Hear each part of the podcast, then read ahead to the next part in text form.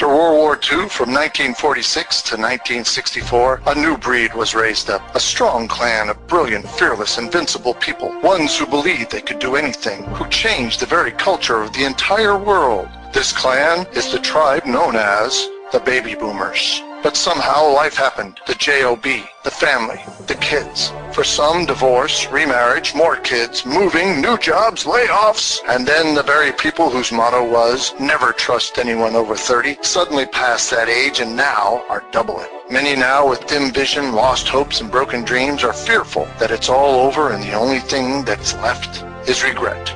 But out of the ashes was born Bobby the Boomer. His mission is to inspire belief, rekindle his clan's fire, to revive the hopes and dreams of his tribe so they will rise up once again to surpass their glory days and achieve even greater things now. Look, up in the sky. It's a bird. It's a plane. Nope. It's Bobby the Boomer. Bobby the Boomer. Hey, Bobby. Bobby boy. Yes, Grandpa. Go fix it the world. Here's Bobby.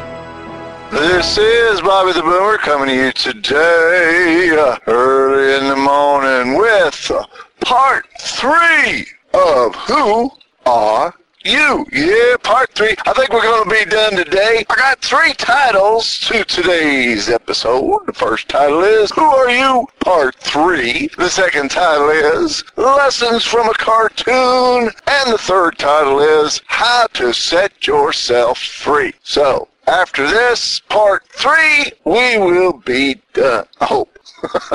Ain't it hard sometimes to know who you are? You know, especially when the world has gone all over the place telling you what to do and who you are and what you're supposed to be and all that there stuff like that. Whew. Yeah, just a side note here. You know, it's really cold today. Gets better as the day progresses. I guess when the sun comes up, it might warm up the whole planet where we are at the time. Yeah, ooh, science. Don't you just love it? They say, uh, who's they? My mom's always saying, you know what they say? And I used to ask when I was a kid, who's they, mom? And she said, you know, them. So, they say, uh, global warming. Whoever they are, boy, are they wrong. and it's cold. Um, no, it's warm somewhere in the world. But anyway, we won't get into all that there science and political science. Uh, is that political science? It's science that we made political. Anyhow, what are we talking about? We're talking about who are you? Part three. Have you ever tried a whole bunch of different things to try to figure out who you are? Have you gone through your life, baby boomers, and all those out there and young ones? You're starting out trying to figure out what you want to be, and you got all these different voices and stuff. But for the baby boomers out there, hey, you know, you got all these different things. Have you done all these different things? Have you stayed put? Did your 30 years got you go watch and all that? That's pretty cool if you did that. But some of us baby boomers, we were the ones that started that statistic, I think, about moving more than 10 times in your lifetime and having more than uh, changing jobs every five years or something like that. I'm not exactly sure, but I think I heard that somewhere, sometime, a couple of few times. Anyhow, have you ever tried a bunch of few things? Well, I have. And so let's get the Reader's Digest version. Let's see. I was in high school and cut grass. That Does that count when you're doing stuff when you're a little kid? Cut grass, dig ditches, uh, did lawn care, which is cutting grass. Hmm, same thing. And uh, let's see, worked uh, tying up newspapers and bundling those. Not being a paper boy, I made the papers uh, for the paper boys, the stacks. Anyhow, then I went to the Marines. Then I went to the Army. Then I went to the Navy. Let's see. I was a medic and a biomed, and I was a baker at one time. And let's see. Then I was a mailman, and then I was a stocker at the grocery stores. Not a stalker, a stocker. S-T-O-C-K-I-N-G. Yes, I put things on the shelves. I didn't follow people around. Oh, nope nope, nope, nope. Then see, let's see what else I did. And uh, then I was a student, and yeah, it was all sorts of stuff. So anyhow, Did you ever try a bunch of stuff and you got into it? Some things were fun, some things weren't so fun, some things you just didn't like doing it because that's not who you were. Remember Tooter the Turtle? I was going to say lessons from a cartoon.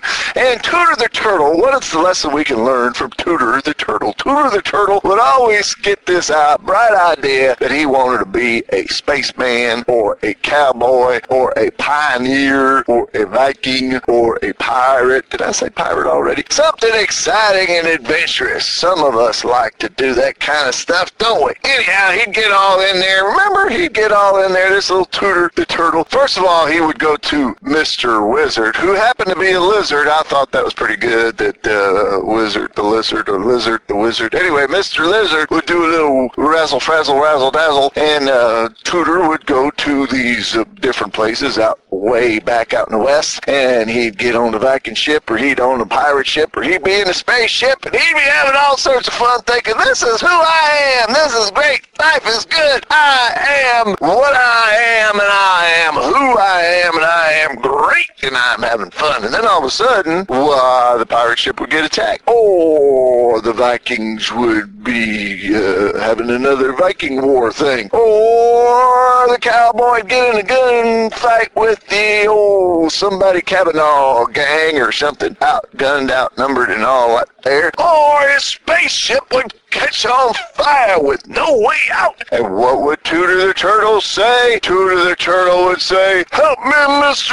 Wizard, I don't want to be a cowboy anymore. Help me, Mr. Wizard, I don't want to be a Viking anymore. I don't want to be a pirate anymore. I don't want to be whatever he was. At the time, he didn't want to be that anymore. Nope, he didn't. So, Ooh, have we ever done that? I know I've had times in my life where I've just uh, kind of cried out to the Lord Almighty and said, God help me, because I didn't have a wizard, to a lizard, a wizard, a wizard, Mr. Wizard.